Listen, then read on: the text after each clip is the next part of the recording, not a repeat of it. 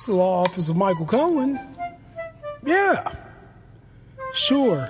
Look, I want to open a home equity line, but I need it to be very discreet. Can you do that? You can do that for me? This is very important work. I mean, of the utmost importance. I mean, presidential. Hold on one second. Someone's knocking at the door. FBI, open up! FBI! Uh, Becky, can you get the door? FBI! FBI, open up! Get on the floor! Everybody get on the floor! We're taking everything! We're taking all your papers! Nobody move! Nobody move! What's going on here, guy? Nobody move! Sit down! Get on the floor! Get on the floor! Uh, wait till President. Uh, ah, ah, ah, you don't have to treat me like this, sir. You can uncuff me. Leave me alone. Why are you going through my things? This is confidential, privileged information. Why are you? Why are you? Shut up! Shut up! Get on the ground! Oh my God, Donna!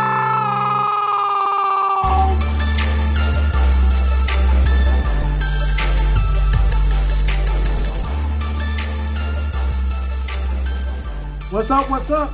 How's everybody doing? Hope everybody's doing well. This is another episode of the wonderful and amazing Brothers in Law podcast. As always, it's your boy Jesse McCoy, and I'm here with the world's leading legal humorist, Sean Carter. How you doing, man? Man, doing doing very well, man. Just uh, trying trying to stay out the Waffle House.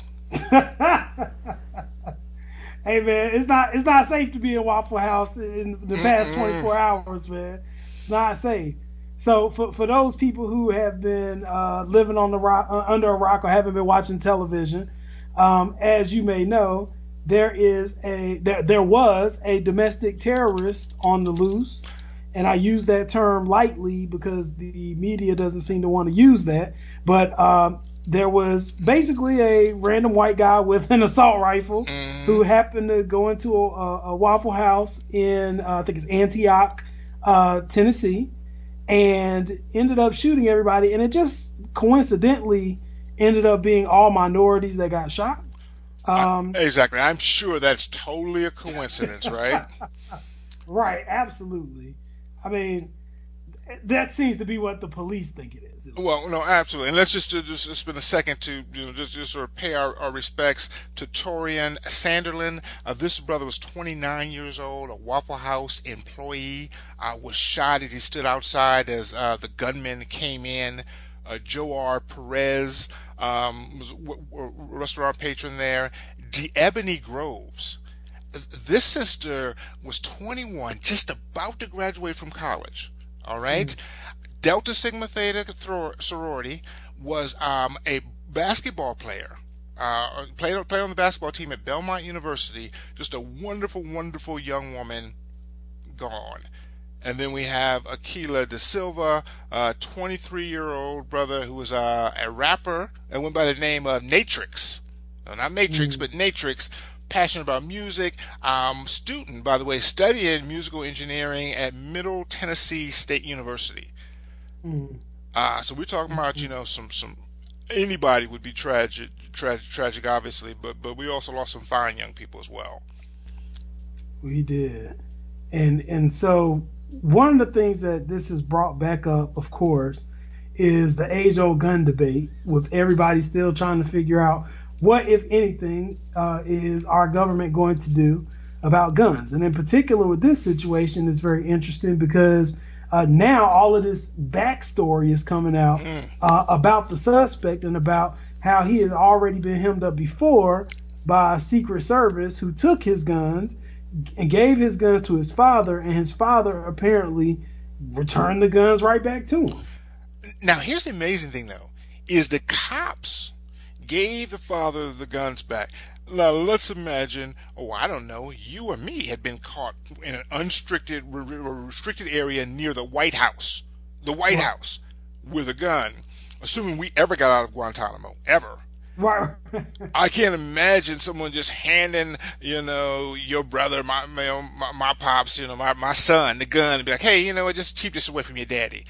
And, and here's what kills me about this is cops who seem to be so deathly afraid of any black man holding a cell phone, a, a shower head, you know, his wallet, anything, have no problem with handing AR-15s to white boys with mental illness.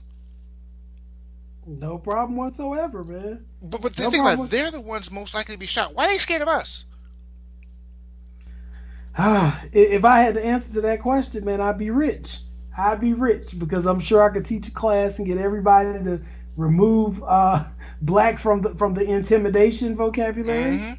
Uh, but unfortunately, it just doesn't. I guess if if your name was Travis Jeffrey Reinking, uh, and you just had mental illness, I suppose that you are cleared to go out and have any kind of assault rifle that you want.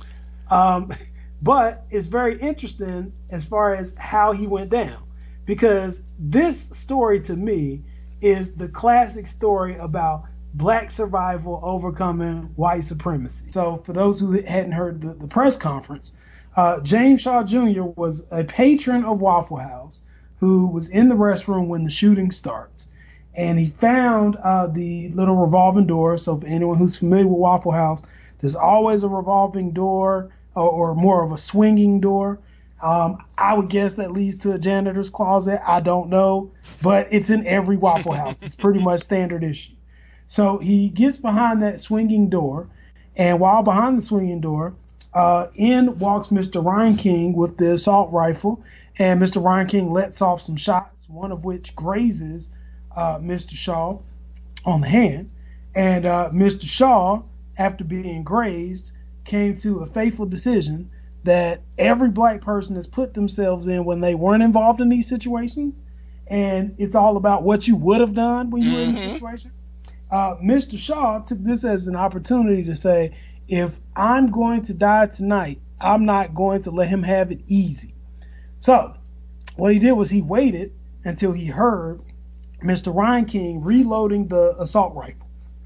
When Mr. Reinking was reloading, Mr. Shaw charged out the door, hit him with the door, and next thing we know, uh, Mr. Shaw is very, very uh, his his version is very benign as to what happened, but he says that he was able to take the assault rifle away from Mr. Reinking, throw it over the counter, and somehow maneuver Mr. Reinking outside of the Waffle House. Now, for anybody who kind of was struggling like me with details, I view it as he beat that dude's ass, right? he, he took the assault rifle, threw it over, and I think, you know, like you brought up, a very good reason is if the police happen to have shown up, uh, you didn't want to be the black dude with the assault rifle. Hold on. I- Hold the oh, white guy. Well, actually, but let me tell you how messed up that is. Remember, we just had a day and a half manhunt for this guy. Finally found him as of Monday afternoon. Afternoon. But we had a day and a half where hundreds of officers are out there looking for this fool, by the way, with no clothes on. Uh, he shows up at the Waffle House with, they say, a green jacket, and they say nothing else on. I hope he had drawers on. I don't know if he was Donald Ducking it. I, I don't know. But but I do know this, is that brother could have held him at gunpoint, but the brother's smart enough to know you can't have the police show up and you got a gun on a white boy. Like, that ain't gonna work at all. So he throw the gun away like it's hot potato, right? He, soon as he get it, he's like, I gotta get, get, get rid of this gun. And then the white guy, you know, is, is, is able to run off. Right, well, he, he gets the white guy outside. So this is the crucial detail that Mr. Shaw, in being modest, has left out.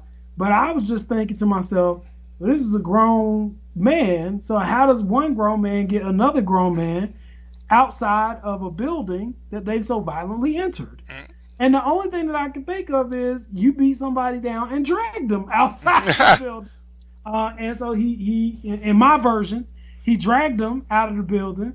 And once he got him outside of the building, uh, he realized it was a clear path for him to run off. And the, the uh, white guy, Mr. Reinking, decided it was time for him to go too. And he got up and hobbled off.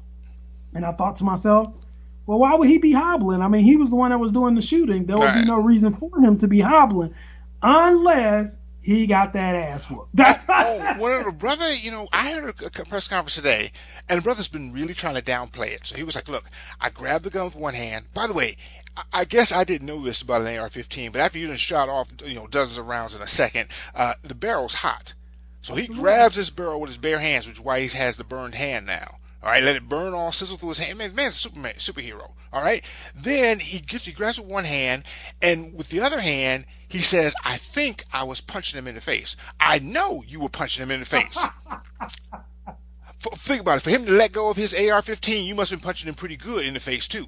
All right. So he grabs the gun with one hand, started punching the dude with the other hand. He finally grabs the gun away from him. Um, you know, I, you're right. I'm not sure how he got him outside. Um, I know if I was him, I would have run outside. Wouldn't have been, would have been hard to get me outside once you got my gun. Um, and you'd have been punching me in the face. Um, and, and, and the best part is one story where Shaw, Mr. Shaw, I'm gonna call him Mr. Shaw, but you keep calling other dude his last name. I'm not giving that fool a name. It's a white boy. But, but Mr. Shaw is, is, is talking about how the, the, the white boy starts yelling at him. Like, like he was in the wrong. You just t- took my gun. And, uh, you know, this is an interesting case. Um, we talked about earlier about, about, you know, what this says about, you know, our gun situation, which, you know, seems absurd to me. But, but also, um, you know, how long do you think it's going to be before they come to the conclusion that all the victims were people of color? That I, I bet you we find some stuff on this guy's webpage you know, some some Trump stuff, some some white nationalist stuff. How long do you think it's going to take for him to admit that it's an act of terror? Oh, oh, I'm sorry. Did we admit the guy in Vegas was an act of terror yet? Or? No, but we did admit the guy in, in, in Austin. So we got a little progress. Remember? The okay. guy who was okay. leaving the bombs. It took about three weeks, but eventually the police chief came back and said, "Oh, yeah, I guess that is terrorism when the whole town is scared to, to get the Amazon packages." Yeah, but he went through the extreme measure of blowing up like five families. So, oh. you know, I, I think that's, you know, that that commanded a response. This guy, he's he's still a lone wolf, right? He's he, as far as far as we know, he's acting alone. Oh, oh, and let's be clear. Guess what? They took him alive. Absolutely. And by the way, here's the thing. Let's be clear. Both of us want the cops to take people alive. We just want them to take black people alive too. We like to take everybody alive. All right, that's the way the system should, should, should, work. But it's funny how only some of us can get to be taken alive. You shoot five, four people in a Waffle House, we get you taken alive. You shoot 17 people at a, at a high school, um, but if you have a cell phone in your in your hand in your grandmama's backyard, uh, you're not making it. Or even worse, if you go to Waffle House in Alabama and you don't leave at the exact moment that the police officer thinks that you should, uh, apparently they have a right to enforce some kind of excessive force against you there too. Well, and let, us talk about that, that case. Make sure we get the sister's name there. Do you have the sister's name? Let me pull this up. Uh, let's, let's, look at this up. But the Alabama Waffle House, we had a situation over the weekend. Now, the way it started was sisters there late at night, and they charge her extra for silverware. Not silverware for plasticware. I think it's 50 cents or something. Crazy. And she is upset. Now, remember, the rule for black people is you can never express displeasure, surprise, or indignity in anything that happens to you. You know, that's the new rule.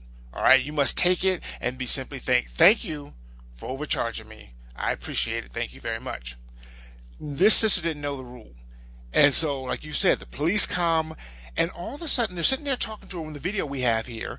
And then they decided that it's time for her to go to jail because certainly, you know, the, the, the, crime here, I guess, is is complaining about a fifty cent overcharge. Mm. But but but she's not, um, you know, and this is the thing people always say. They say, well, you know, if you just cooperate, we have to be clear here. A free human being, all right, does not naturally cooperate about going to be confined in a cage. That's not the natural reaction. The natural right. reaction is to want some clarification, particularly when they haven't told you yet why you're going to be caged like an animal. The, the right. natural reaction is to kick and scream. I remember that nurse in um, in Utah. I do. Oh, please. No, we're done. No, no, we're done. You're Hey. We're done. Sir, I had a minute training. Hey, Seriously. Pain. Hey. Hey. You're assaulting me. Stop. Stop. I've done nothing wrong. It's amazing how nobody says she should have cooperated when they wanted to falsely arrest her for not taking the blood from from from from, from the driving accident guy right? The the passenger, uh, the driver. You know, it, it- it's interesting how people understood that. Oh my God, she would be afraid. She'd be frightened. Yes, because a normal human being does not want to be locked in a cage. But somehow black people, no, no, no. We need to be accepted and say, hey, you know what? Just come take me away, because that's where apparently I belong Right. in a cage. And and just for clarity, so sister's name was Chikesia Clemons. There we go. And Chikesia Clemons, uh, what, what made this uh, even more disturbing is in the in the process of accosting her, which was already wrong. Of course, the outfit she was wearing comes loose. I can't tell if the officer was pulling it off Oh. or if it just came off in the struggle. Uh, and so she's partially nude while these officers, many of which don't have teeth, um, are. I just wanted to get my shot in because. Well, let, us be clear. They definitely shouldn't have teeth, even if they have them. All right, they they they, they on borrowed time with teeth. But no, no, but, but you're right. And we got this, you know, sister. They done, uh, you know, and, and by the way, this is not a, a closed, empty Waffle House. So there's other patrons there. Even though we they blurred out the video for us, it's not blurred out in real life. They got this woman there, topless, you know, rolling around that nasty Waffle House floor. Okay, I'm choking her at one point. Hand to the throat. In the headlock. Absolutely. Right? And, and all for for fifty cents because I guess apparently she didn't move as fast as as, as as she was supposed to. Or she was supposed to, I guess, you know, not say. Any, I'm not sure exactly what what, what she did. Um, and here's the thing about this: even if you are yelling and being a little boisterous, um, I, I love the fact how the police never think that de- we could de-escalate a situation like that. Mm. You know, the idea isn't okay, sister. You know what? And her girlfriend even said, "Let's go outside. Let's just be ended." Nope, too late. Yep. And I think I remember the officer saying something about, I heard you using the F word. I Mhm. heard you using the F word. Um, as if that's the crime. Oh, because you know that's a capital offense. Uh, oh, I'm sorry. if, if, if you black, um, then yeah, you you you might you might not. I, I don't know about you, but uh, uh, if, if I'm black around the cops, I'm not using any f word. Frog, um, four. The the number four or, or, or the word. Um, I, I can't. Uh, it's one, two, th- three, five. Oh, can't just say five. The F word, bam, I'm, I'm shot. I see, see, I got, I got to practice. One, two, three, six. Um, it's absolutely amazing. Um, just how, how, how ridiculous it is. Now, yesterday there was a protest. So this happened Saturday night. Protest on Sunday. And I see a brother get arrested at the protest, and it's the same kind of thing. But this was weird because there's a whole bunch of people protesting, and the cops go one, walk up to one guy. Now I gotta tell you, there's a white guy in this video, and I, I, you gotta go ch- check this out if you guys people have the internet. Check out uh, Waffle House protest arrest, and you'll see a white guy try to jump in. You talk about being an ally. He jumped in between the cop and the brother.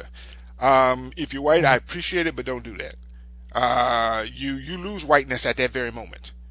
Uh, so they, they threw him down and stomped him up and then wanted to arrest the brother. Um, because apparently I think his, his crime was he eyeballed the cop. Mm. You know, you're not supposed to look at that white man directly.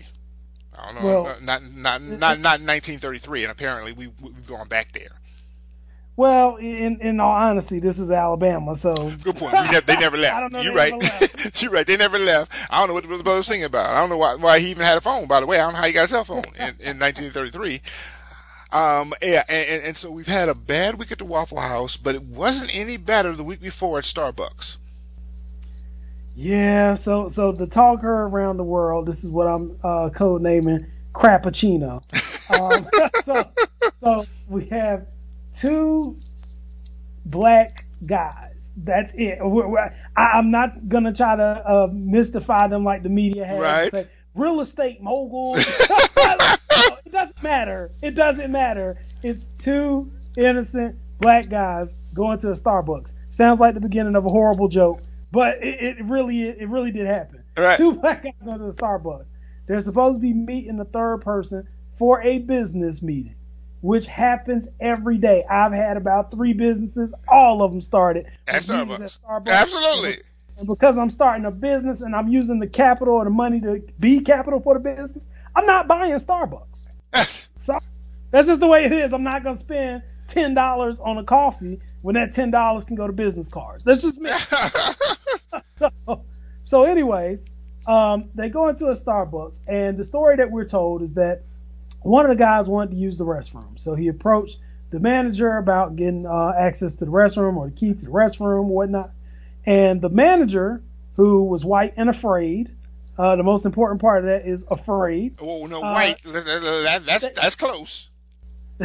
stated that the, the restrooms were only for paying customers, which is a very new policy.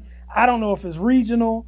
Um, it's certainly not here in North Carolina. Here's what we Uh, found out is that it's certainly a policy that, that it varies all over the country. It, they don't post signs anywhere, but in certain areas, high traffic inner city areas, areas where you might have homeless people, this is something that they will enforce selectively to prevent the homeless people from camping out in their bathrooms or whatever. So they will use that policy if you have to buy something. Certainly, if you're homeless, if you think about it, if you could afford Starbucks, you could afford a home, right? It's about the same price right, right. right? So they don't ever enforce that unless they think you're a homeless person. And like you said, it depends. So you know where you are in your suburb, you're never going to see it. Me either. But maybe if you were, you know, downtown Chicago, you, you might see that, that that policy selectively enforced with people who look the part or not look the part. Okay. All right. Well, be that as it may, she says no, it's only for paying customers. Mm-hmm. Now, the story I hear after that is he said, okay, cool, and Right. went back to sit down. Less than a minute after he went to sit down, this person, this manager, the white and afraid manager, mm-hmm. calls the police. And when she calls police, all hell breaks loose because the police arrive. They want to remove these guys from Starbucks. The guys are confused and don't understand Why? why they're being asked to leave. Now, what makes this story unique is that we talked historically on this podcast about the concept of white validation and about how oftentimes there can be situations that are 50 50, but once the white person, the good white person, comes in and vouches for, for you, then historically the trend has been to accept the white validation, and now we no longer need police presence. So the video actually shows their friend, who is white, come and basically question the cops about what did they do, um, what's going on, why do they have to leave, what did they do, and then numerous other patrons of Starbucks are saying they did absolutely nothing. Right. And you get video from, from all kinds of angles or whatnot. And you even hear in one of the videos the white guy say, "Okay, that's fine. We could just go somewhere else." And the officers from the videos that I've seen, when they come in to approach the two black guys, they already are starting to move tables and chairs. before Getting they- ready for the for the ruckus. Right. And and you know, anybody who's been in these situations knows that chairs and tables only move when there's anticipation that there's gonna be somebody getting choke slammed. Right. or some serious physical altercation is going to occur. So um, there's blame to go all around in this situation, but there's been a number of people who have expressed concern uh, about the about both Starbucks and the police department. What I've heard from people who are pro caffeine, uh, we're blowing this out of proportion. Starbucks, of course, isn't racist. The manager made a mistake. It was silly, and she just needs to learn and be trained on how to understand and deal with processes, policies, yada yada. Those of us who understand how racism works understand that can't train away racism. So, uh, you know that then other people will say, well, the officers once they arrived had the duty to arrest the guys for trespassing because trespassing is a capital offense. Somebody's trespassing in a public place, no matter if everybody else in there is Right. trespassing. It's it's it's inherent upon them to leave the moment that somebody tells them to leave.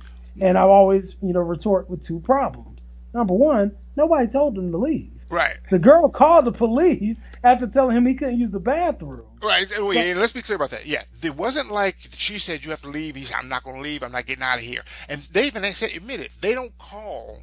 They don't tell people that they're calling the police. By the way, this is a bizarre thing. They don't tell people they're calling the police. They're just mm-hmm. going to wait for the police to get there. And there's one argument that woman, one said, well, one manager said, well, the problem, we don't call the police because last time we called the police, the person we called the police on got mad, chases around the store or whatever. But I bet you nine times out of ten, if you tell people you're calling the police, they leave. Right. Who's going to wait around for that? All right. Um, and, and, and, and, so then there's the thing there. The second thing is, like you said, you know, how quickly, the question is this, because the way it's described, and here's the bad thing is, when the police chief described it, he said eight times we told them to leave, they wouldn't leave, they wouldn't leave, we finally had to do it. When we see the video and then the witnesses, we find out that no, no, no. All they did was they said, hey, you have to leave. They said, hey, we have a friend. Can we call him and at least let him know that we're not going to be here? And they said, oh, time to go now. You got, you, you know, basically Negro, and that's not the word they would have used. We told you to jump. Right. And, Right. and all we wanted to hear from you is how high, and we wanted to hear that while your ass was still in midair. All right, you jump first when we tell you to. So they didn't move quick enough, and it was time to get them out of there. Now the brothers are amazing because this is obviously T'Challa and Barack Obama that got arrested. Right. This ain't you and me. My buddy and I, we were talking about this, and I'm like, you know what, I'm gonna tell you, if, if, uh, if this happens to me, um, get your video camera rolling. All right, so my family can get a settlement. All right, because I'm 50 years old, and you ain't gonna Right. take me to jail. I ain't never been to jail yet. You gonna take me to jail now because I was waiting at Starbucks? Oh no no no no no! We gonna make the news. We gonna we gonna make international news. All right. We we gonna we, we gonna we gonna make a T-shirt for somebody. All right. I ain't going to jail because as a grown man. All right. Especially some fool who worked for me. Oh hell no. All right. And and these brothers were just calm, like you know, like oh yeah, it's Tuesday. This is what happens. They go to jail, by the way, and just be clear about that. It's not like oh they just let them out. They don't get out till one in the morning. right. I don't know about Absolutely. you, but I ain't spent 12 hours in a cage ever. In Philadelphia jail at that. Thank you. Right. Yeah, exactly. Yeah, you know, this ain't this isn't Scottsdale, Arizona, or you know, or Asheville, North Carolina. All right, you know, this is jail, jail. Right. right. That's where Joe. That thing. That's where Joe Frazier learned how to fight. That's jail, jail.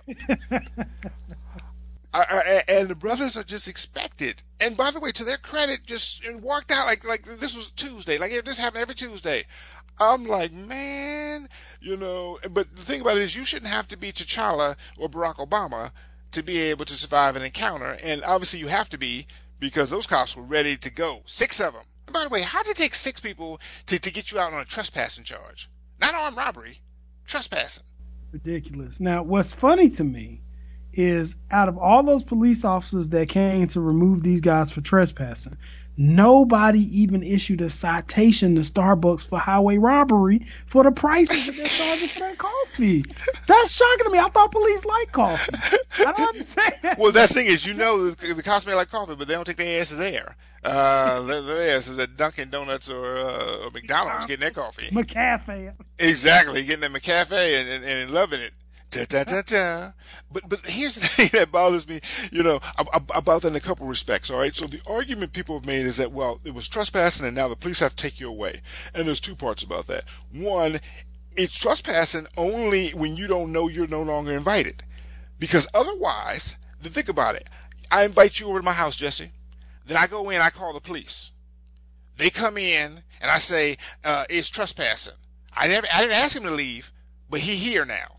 They were invited in as members of the public into this place to to, to be, uh, you know, to be guilty of trespassing. They have to overstay their welcome. You have to ask them to leave, for one. Secondly, when the cops get there, they have to. You know, the way an arrest has to be done under the Fourth Amendment is a cop has to have a reasonable, was it probable cause, to believe a crime has been committed that the person had been had, had overstayed their welcome, had had had, had, had stayed from you know um, you know required warnings, and and and, and the cop has to make that determination. I was trying to explain to people earlier, the barista doesn't get to make that call.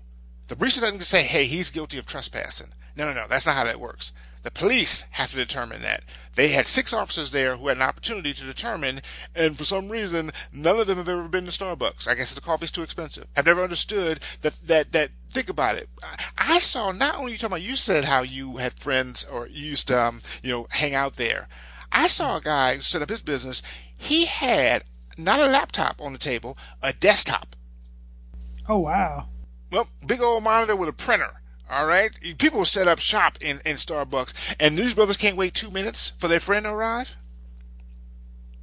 Yeah, that's how it goes, man. I don't know what kind of stuff is apparently going on in Philadelphia, but The mayor was like, "Oh, this is horrible. It's racial profiling, etc."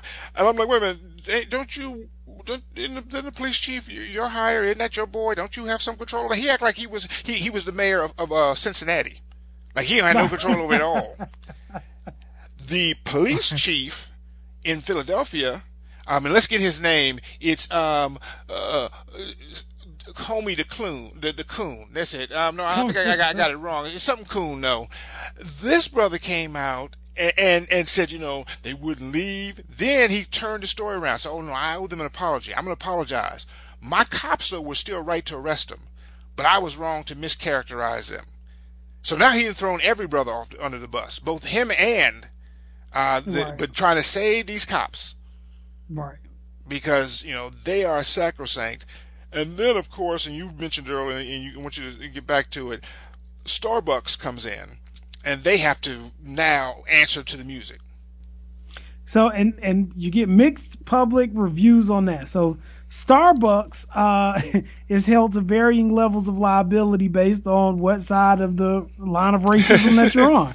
Uh, right, racists will say, "Why are we giving Starbucks such a hard time? I mean, if they want you out of the building, they want you out of the building. Case closed." And they could have done this to anybody. Race doesn't in the factor because they don't see color. but everybody else uh, would say, all right, well, you know, obviously this is an issue that Starbucks needs to rectify. Now, here's my issue with the two brothers that got arrested. Okay. My issue with the two brothers that got arrested was they've been really cool towards Starbucks about how they want to handle it. They met with the CEO. They're talking about policies that can be changed. I, if this were me, I don't care about your policies. I don't care about the meeting. Sign the check. Put as many zeros in there.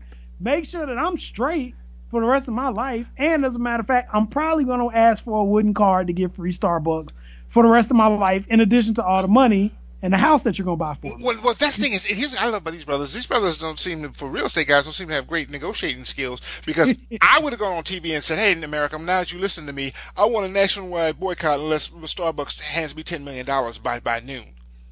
Right.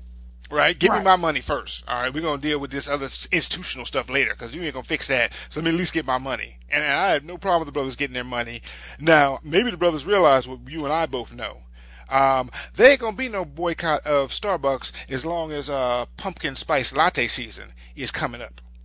Right, right. No, I, I was shocked. You would be surprised on Facebook the number of friends, friends that I thought were woke and down with the movement, who the first thing they did when this story broke was take pictures of them sipping down caramel macchiato, Oh man! green straw in their mouth, super close up on the frame, all because they were like, well, this ain't Starbucks' fault. We can't all hate. It was the NFL protest all over oh. again. You know, you're right. I, I saw a brother get on and was just like, you know what? I have worked personally with Starbucks. They're an important company. And I was like, do you own stock in them? Is that what it is? Because I don't get how, like, you know, the, the idea that, you know, I don't care who you are. I don't care if it's my mama. All right. If you get some brothers arrested and we call six cops on them, um, you, we got a problem. I got a problem with you. All right. Cause that, that, you know, that, get, that gets deadly real quickly if they're not the right brothers. Um, and, and, and, and so now Starbucks decided that eventually, whatever reason, Starbucks stepped out in front of it. Guy, you know, CEO came on, started crying on TV. I, I, I thought we had a better thing than this and decided they're going to do some diversity training. Now, let me give some disclosure. Um, I, I I make a pretty handsome living sometimes doing diversity training. Uh, I think it's a wonderful thing and the most beautiful thing that ever happened in the world. It's effective all the time, uh, except for the 99% of the time it's not. All right. So I'm not going, I'm not going to say anything about diversity training. I am going to suggest that, uh, the three hours that they're doing it, what, May 29th? Might not fix all the racism in America. There might be a little smidge of racism still left on May 30th. not much, just a smidge. Maybe, maybe, maybe a, not, not, not a venti, not, a grande, but maybe a venti. Uh, uh, just a little bit. But at least it'll only be lodged at those other stores that remain open during the training period. Well, here's the thing. So they're closing all the stores. I love how they were able to play this. You, I mean, you think though, by the way, that Starbucks was run by a bunch of seven-year-olds. They were like, they're trying, they're doing the best they can. I'm like, Right. this is. A, you don't get that excuse when you're when you're, you're a 60-year-old billionaire. You don't get to be like, oh, I'm doing the best I can. But, but but the other thing that was weird to me was it was like they're gonna have the store closed. I'm like, yeah, in the afternoon. You know who's in Starbucks in the afternoon? You. The people who be set up shop and ain't doing ain't bought nothing there. The people who that they make most of their money in the morning and in the late afternoon at rush, you know, after school and after work. So they're not losing so so much. And I did the math on it. It's basically the equivalent of a normal person, an average person in America, losing about twenty dollars. Hey, but it's twenty whole dollars. the the racist would say that's that's twenty dollars that could have been applied elsewhere that they're serving just for the colored cause. Well, now let's talk about you know what the what because we talked about how the sort of the two ways to handle this situation. We understand that there's implicit bias, and you can kind of handle it from the standpoint that says we try to work on the implicit bias. We try to decrease the bias people have. They are going to have some, but we try to we do this training. And the second option is say no, no, no. We can't trust that people will necessarily change, so we don't change the people. We change our procedures. And Starbucks did some of that. One of the things they said is from now on, everybody can use the bathroom. I don't care who you are, come on in here and fuck it up all you want. All right, enjoy yourself in our bathroom. That way, we don't have a problem with now the manager trying to figure out who's a real customer and who's a homeless derelict, right? Because that's always going to turn into a race battle. We'll just simply say everybody gets to use the bathroom. So that's a procedural thing you can do, which seems to make sense versus this idea of kind of we'll fix racism in three hours with a video. well, you know, that's that's been proven effective. I mean, police have been watching videos on racism since the beginning of time. Well, And- that's the best part is they should be closing the police force down on May 29th for three hours. They should be closing America down on May 20. Well, you know the funny thing is we always say that, and this is the thing that absolutely cracks me up about the police. But we saw that that was not the case. The police were out of commission in Florida. Uh, in, what was that? Miami, in Houston, when they had those big floods. Mhm. What happened? People actually start being the police themselves, taking care of each other, right? You get each other's boats together, right? It's amazing how people act like, oh, you know, the police are, are this, and that's not, I think, why why why people are allowing the police to do everything. They think the police are this fine line between them and what I call the Negro apocalypse. I'm absolutely convinced that, that, that, that 90% of the white people are absolutely convinced that if the cops took one moment off duty, if, if they were on strike for an hour, for that three hour training, right? Every black person would do the thing that they think all of us want to do. Because they're absolutely convinced, even you and I, Jesse, lawyers, we can't wait. Our goal, our desire in life is to go find a white family, kill the husband, and, and, and have sex with his woman. We're absolutely con- they're convinced of it. All right, and therefore the police are, are, are, are the savior to them because they save them every day from the Negro apocalypse that would just be around the corner if, if the cops weren't gone. And let me just tell you, help if you're a white guy out there, um, I, I, don't want to kill you.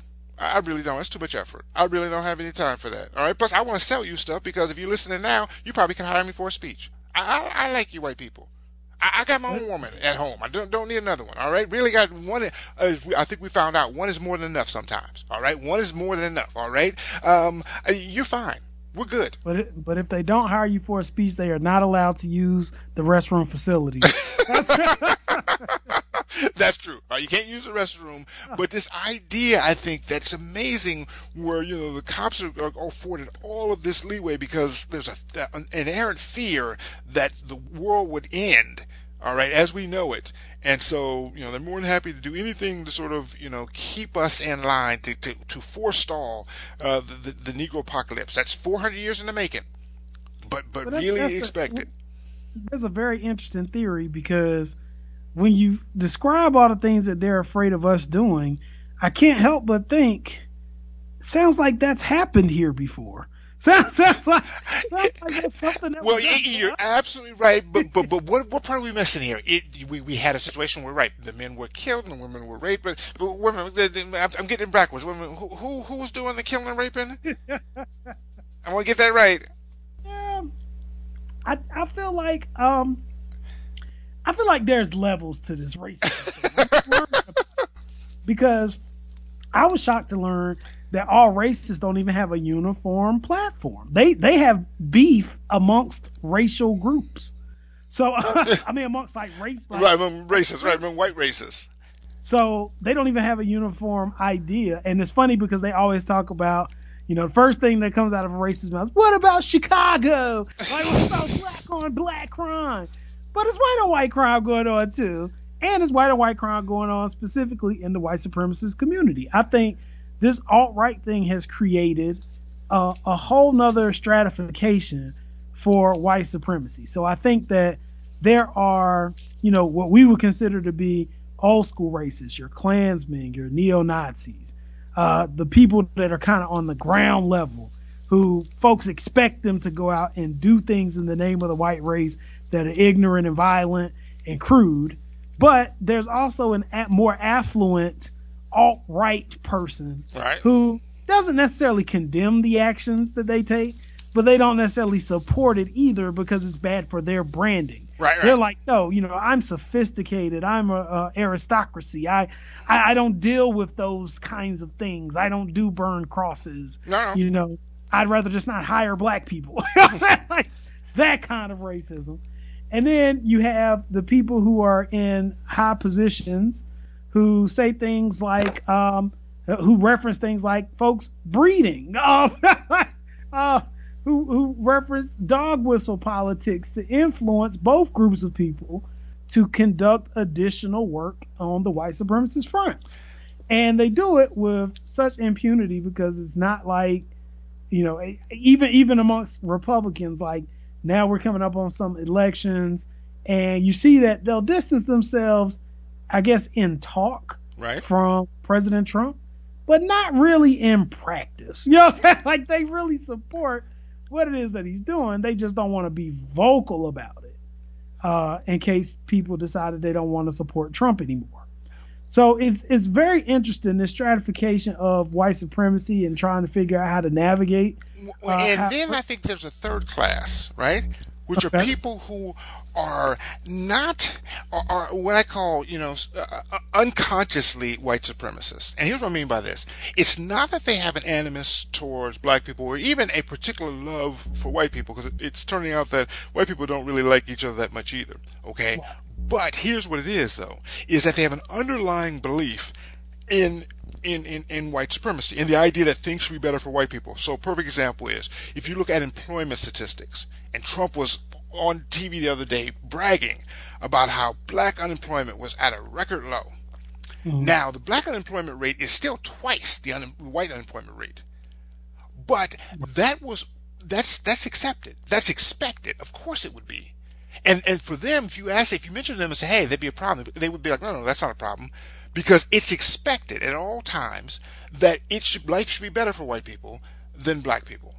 Mm-hmm. And and as and as a result, it's not an animus. It's not like they hate black people because, quite frankly, they're not really thinking about us one way or the other. It's just an implicit assumption. So if you say to them, "This is wrong," they'll be like, "What do you mean? What's wrong? This is how the market works. White people are always going to be ahead."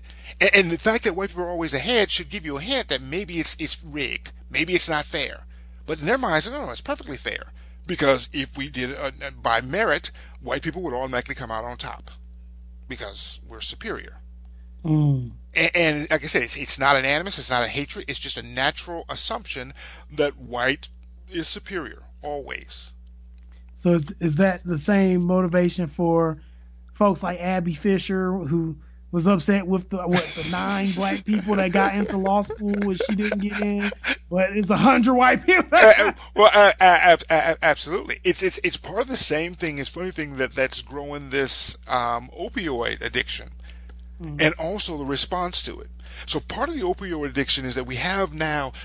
It's funny they call it deaths of despair, and for years black people have been killing themselves, drugs, alcohol, etc. Not a big deal. But now the white rate of deaths of despair is almost as high as the black rate. Right. And now it's an issue. Now here's the weird part. The black rate's still slightly higher, but it's an issue now because it's never supposed to be equal between blacks and whites. And so even on the bottom rung, when he gets to there, it's like, well, we got to fix this. We're, we're almost dying like black people. It's almost as bad for us as it is for them. Now we got to fix this because the inherent assumption always is that it should be superior for white people. That's the definition of, of white supremacy and superiority. It's not people running around with tiki torches. And and those guys live in the, with, with with their with you know in their parents' basement. They know they're losers. That's why they're mad, all right? Because they, they haven't got laid ever, all right? That's why they're mad, all right? but the guys who, the, the real problem is that, that big, and I think it's a majority of the American people, even, and I mean, even liberal people to some extent, when Trump says, the, you know, the unemployment rate is lowest for blacks, the white reporter, liberal right reporter will go check it because he lies all the time. And when they find the numbers correct, they're more than happy with it. It never occurs to them that, wait a minute, it's still twice the white rate. This should be a problem. Because in their minds, it's expected. Even, like I said, even for liberal people, it's expected that, that white is superior, that white should always do better. And so, you know, we, we have to deal with that young and, and, and, and, and talk to people about that. And let's then segue to people who are, um, getting it backwards with young people. And that is, um, the University of Syracuse. So the University of Syracuse has their uh, Theta Tau uh, fraternity, uh, who is caught on camera. We don't know who snitched, but whoever did, uh, congratulations to you. Um, but they were caught on camera making all kinds of oaths to uphold racism and white supremacy. Uh, also, a sexual assault of a uh, handicapped person, or at least the emulation of a sexual assault of a handicapped person, and all kinds of ridiculous stuff that I'm sure. I mean, well, I'm not sure, but I wouldn't think people join fraternities and sororities for this purpose. But then again, I mean, who knows? Uh, so apparently, Theta Tau is the junior branch of the Knights of the Ku Klux. Klan.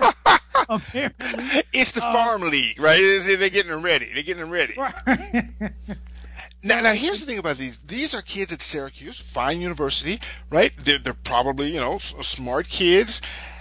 The, and I, here's the thing is they said their defense is, is that we didn't mean it. It was just a joke. We understand in hindsight how this joke didn't look so good. Maybe we shouldn't have videotaped the joke. I think is what they're thinking. All right. We shouldn't have videotaped this, this, this, so much. But here's the thing about it though is you could tell that even at that age, there's a callousness to it. Also, I can't imagine they had a lot of brothers and Latinos and others in that fraternity, um, that, that, that, um, that, that would have gone down with. So they're already segregated at 18 and 19 years old. At, an, at a university, and their expectation of life is absolutely this is supposed to be an old white boys club, always. And they're getting trained at 18 and 19, uh, you know, to keep it going. Because even if they didn't have any animus or, you know, any ill intent meant, you know, it, it's a joke that obviously you don't tell with uh, people of color in the room. obviously, obviously, and and what's even more uh, noteworthy is that the students of the school came together to protest once these videos were released by the school paper.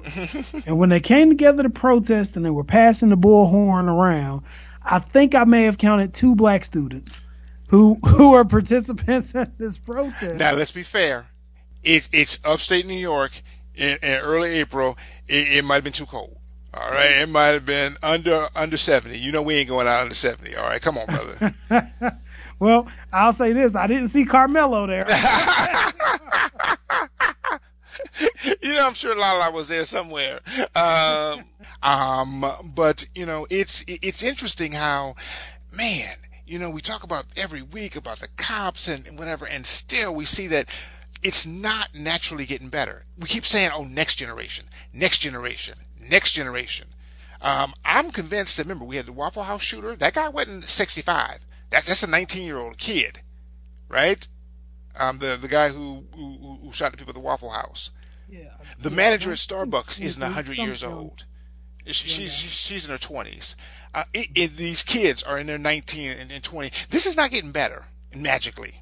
Well, you know, I think there are a lot of factors to that. I think um, one of the things is I didn't realize how angry white America was with the fact that we had a black president. um, if, if you had, I mean, some of the same people that I saw crying and carrying on in 2008, uh, night of the election, uh, apparently have have reverted to going in a completely different path.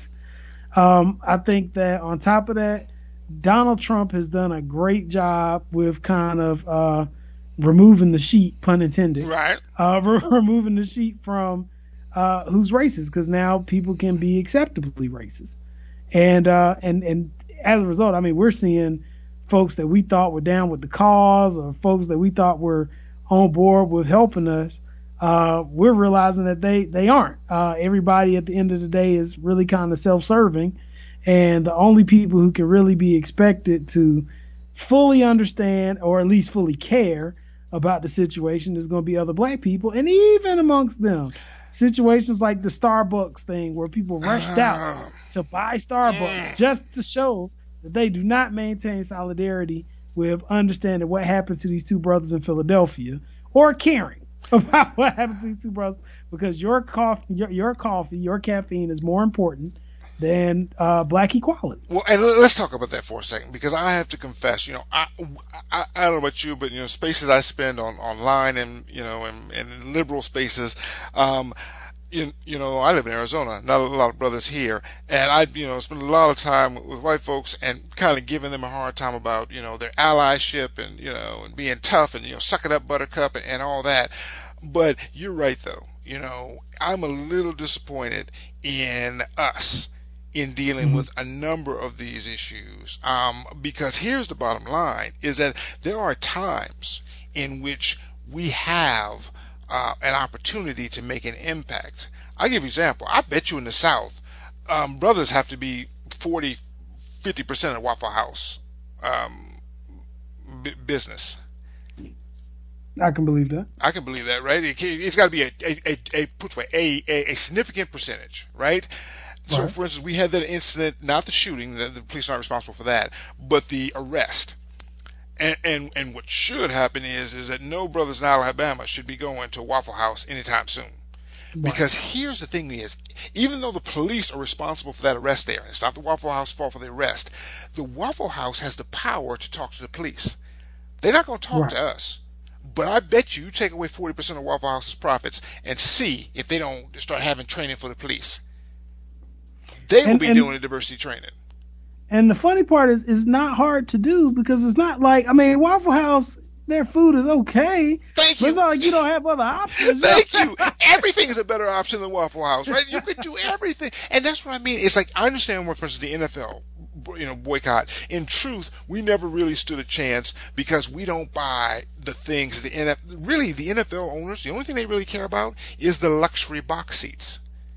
The TV uh, contract pays for almost all their expenses, etc., and they're looking for the live gate. And quite frankly, we can't afford the you know four hundred dollars uh, a, a ticket, you know, on, on the fifty yard line or more. So they weren't worried about our boycott, but they should worry about our Waffle House boycott because we could tear up some Waffle House. And so part of us is like, you know, getting ourselves together and saying, hey, we're going to do this and make the sacrifices. And it's not a big sacrifice, like you said, to give up Waffle House. It, by the way, it's also not a big uh, uh, sacrifice to give up goddamn Starbucks. Oh, oh, uh, is that just starting? I I, I know I've given it up uh, since um, what um, ever. I have never enjoyed coffee enough to spend six dollars a cup for it. All right. If, if I'm spending six dollars a cup, uh, it better be some liquor on the bottom of that cup, and in the middle of it, and on top of it. the caramel licochino. Thank you. Well, you know, I, and I'll say this: I think that um, one of the other things that we see with with quasi woke black people is they make jokes about all the things that we are listing out for boycott purposes. hmm Um, and, and I think one of the things that would be helpful for us in moving forward is kind of streamlining, like you just did, the things that we primarily contribute Thank you. um, to to increasing that company's uh, ability to continue serving us crap. So so I just think that we need to take a stand on certain things, and it's like if we can't get black people in and of itself to to say we want to be valued as people when we come into this establishment, um, then I, I don't see how we can ask anybody else to do that. You know, I- well, I, I, I, I agree. I mean, you know, and it really starts, like I said, you know, with us. Now, part of the problem we have is that, you know, the ethos that was in the 60s is really amazing because, you know, what we do now is, let's say, for instance, we have an incident, Mike Brown, etc. We might be out there two or three days, the, the situation with Freddie Gray. But, um, as you know, the Montgomery bus boycott was a year. Right. You know, we don't seem to have that kind of staying power. We're moving on to a new new, new story. Think about it. We already moved on from Starbucks. We done with that. And, and part of it is, our, and this is not just what black people. This is everybody. Our current mindset is so quick. Think about it. Stephon Clark. Our last podcast, we talked about him. When was the last time you heard about Stephon? Mm. That was two weeks ago. We still we still haven't had a, a, a report from the you know the uh, we had a report from the coroner. Turned out that he was shot in the back. We, we don't have you know the we don't know if he's being the police officer being charged or not. The results of their investigation we can be pretty sure they're not going to be. Right. But even though that situation is still in flux, we've moved on because it's just sort of the mindset we have now, which is like, no, no, I'm gonna do this for a couple of weeks. And then the last thing I want to say, and I, this has been something that's been bothering me for a long time.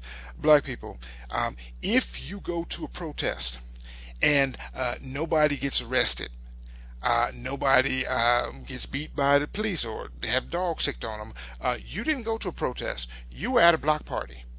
Mm. I went to a protest here in Arizona where I'm not kidding. They were selling souvenirs. Wow. If you have a souvenir stand at your protest, uh, you got a block party. Right. If you're taking selfies with the cops and, and giving out free hugs, uh, you got a block party.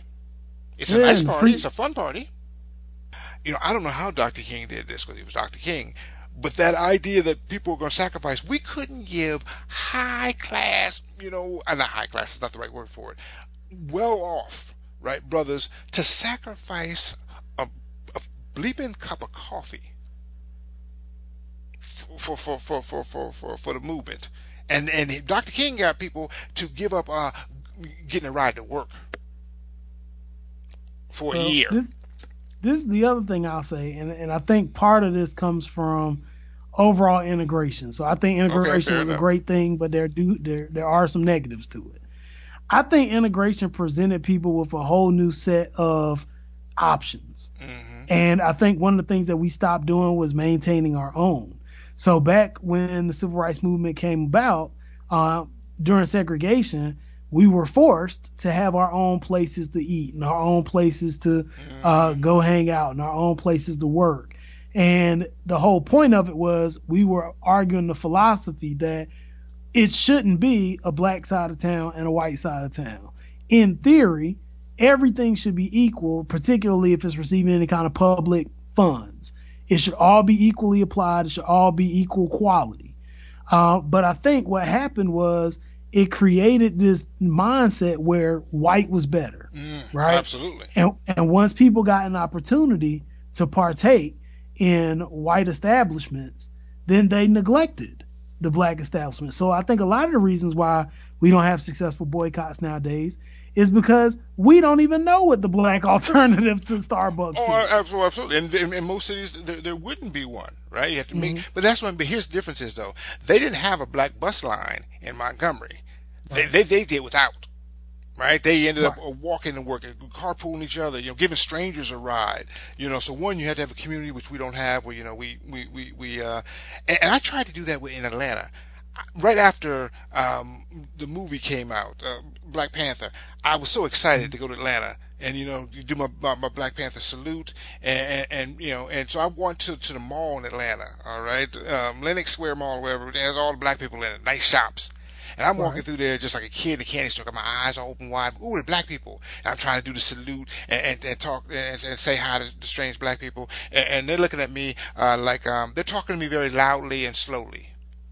Right. They're like, "Ooh, who let the special needs man out by himself?" Because I'm sitting there just grinning, like I'm just so excited, and they're looking at me like I got, you know, like like I, I got cognitive deficits.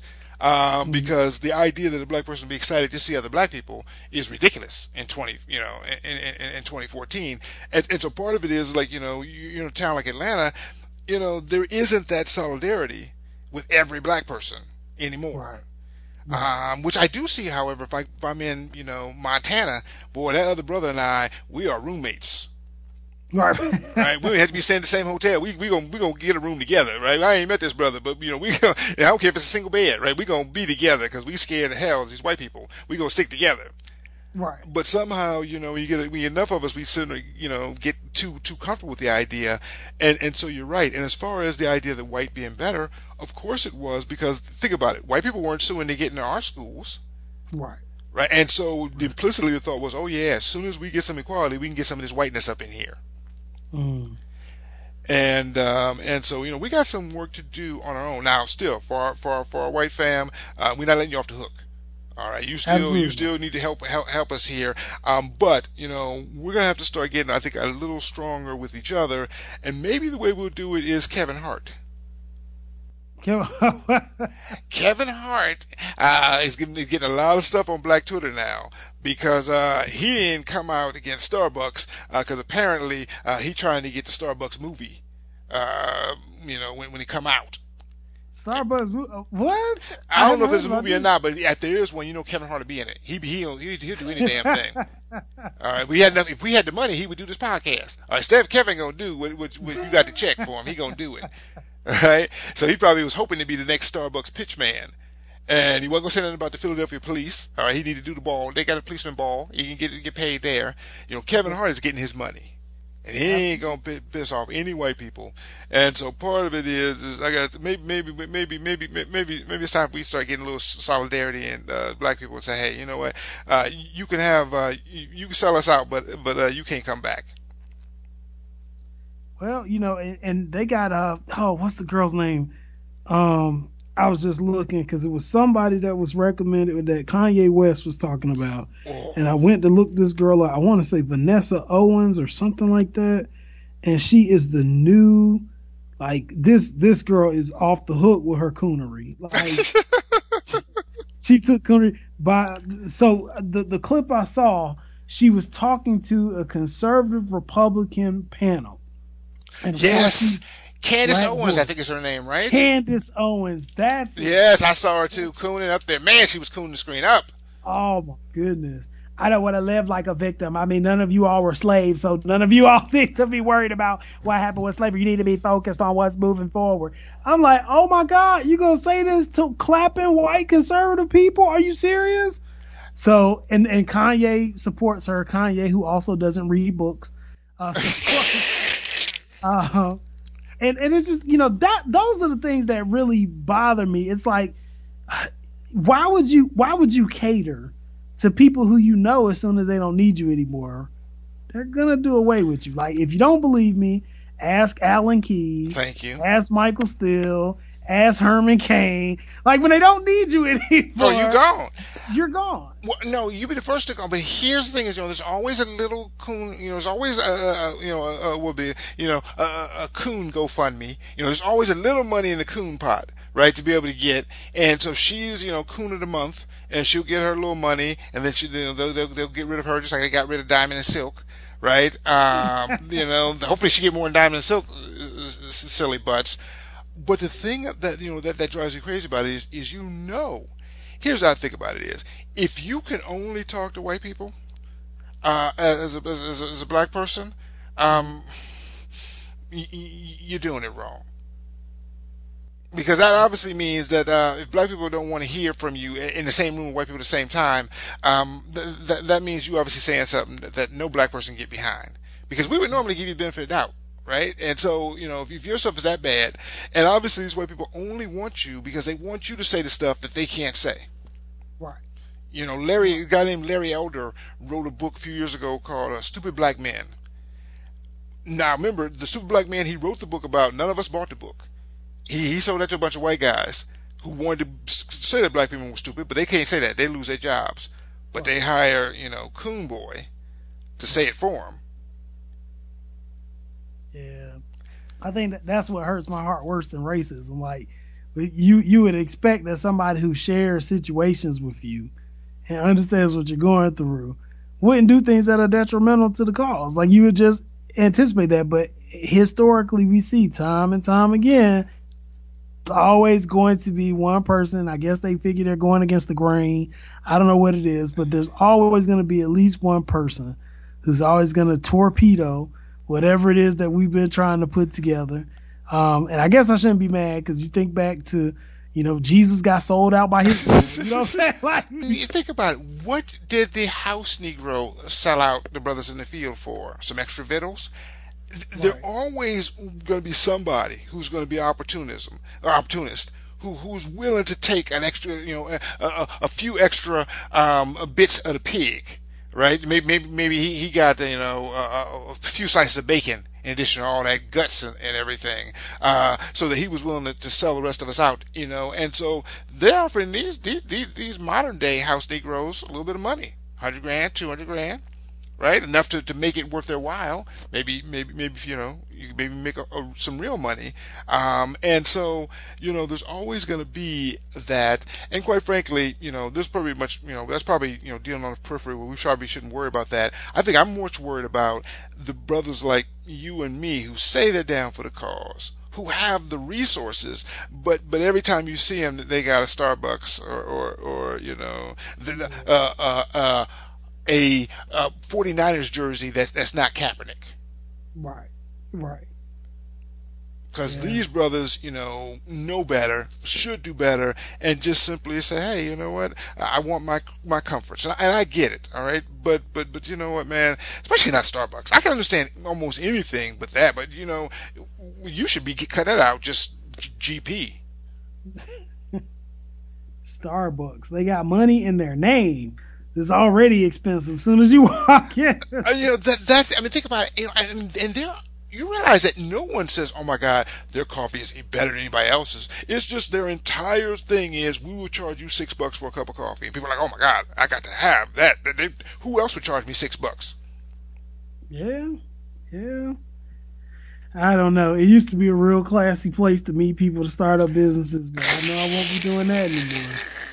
I used to get people in. You know, we come in, have our little one o'clock meeting, uh, be done by two fifteen. Just kind of lay out my business plan, type up stuff. You know, I started a film company there. I started a lighting company. See? And the problem is, right, right now you don't Now, start a company, so you can boycott. But you next time you're gonna start a company, you be back there, not drinking their, their mochiatis. Nah, I won't be starting at Starbucks. I have to find somewhere else, man. I have to find a Magic Johnson theater or something. You know, McDonald's has never done us wrong. Uh, go back to your roots. Uh, to, to, to, to, I'm sure they killed most of us uh, through the food, but but but at least um, you don't hear about brothers getting arrested in the McDonald's. Get the Martin Luther King special McChicken sandwich on Thursday. They, that's that's the thing. The only issue I've had with McDonald's is just they go out of their way for for uh, product placement in situations where I feel like it's just not appropriate. Like the rib sandwich always comes out the Tuesday after Martin Luther King Day.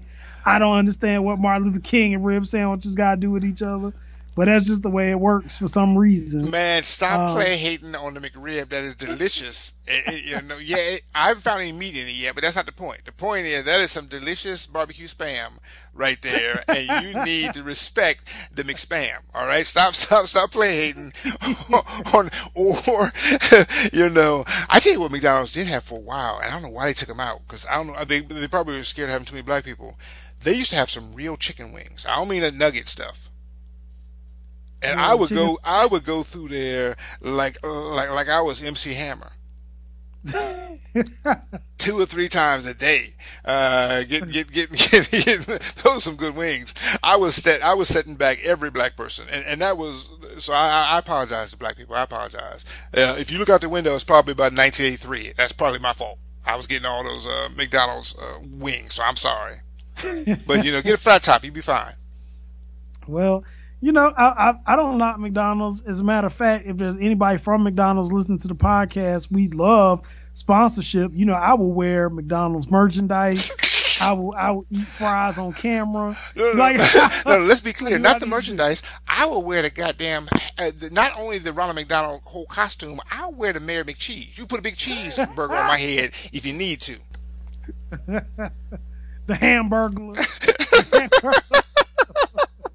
I'll be grimace. You put me in that big old that, that big old purple costume. I don't care. But we we not we not we, we'll also do uh, Jack in the Box, Burger King, um, what uh, Hardee's, um, you know, uh, White Castle, Black Castle. I, I can wear a, a red red pigtail, some freckles. You know what? I'm willing to pay. Tell me what it costs to get. I'll pay to get your butt in the Wendy's outfit. Uh, see, to put, put the freckles on you. Uh, you send me a check or send me an invoice later. Uh, it's, it's seriously, we're willing, um, but, but we're not doing Starbucks. We are not, at- we are not, we, we, we putting a foot down. Kevin Hart won't do it, but we doing it. Starbucks, we're not doing it. Well, unless the money's right. But even if the money's right, we, we will have to camouflage as something else. I mean, it really could be part of their reconciliation package, you know, like, like that. And I hope that the people listening will go ahead and add us on Facebook at the brothers-in-law, uh, at brothers-in-law, or just follow us. Make sure you subscribe to the podcast. Make sure you leave some comments for Thank us. you. Make sure you tell people about us. Uh, put some stars on on iTunes uh, if if that's the platform that you're listening on. Uh, you know, share it on Facebook. You know, we're we're not stingy about it. Just don't recreate it and try to change it. But yeah, share share it with people and let folks know if you happen to work. Uh, you know, I got friends that said Complex Magazine. I know this isn't a rap album, but still, you can put it on. there. Just stick it on somebody's track 13. Um, also, feel free. You want to get a tattoo, bumper sticker? Do you? All right. We're gonna start selling the merch next week, right? Two weeks from now, sometime. We're gonna get the merchandise. get some merch together and you know we could we can do if you will call us and set us up or, or email us or even go to the facebook page and let us know we can try to arrange some uh, in-person uh, visits. We can do bar mitzvahs you know can, we, we can do birthday parties. It's not a big deal. If you want your kid to be woke there's nothing woke than a Start early. Nothing wrong with first year birthday party. That's right. Have them in there. We do a whole uh, for for the for the one year olds. We'll do a whole thing. And the only cake we gonna serve is chocolate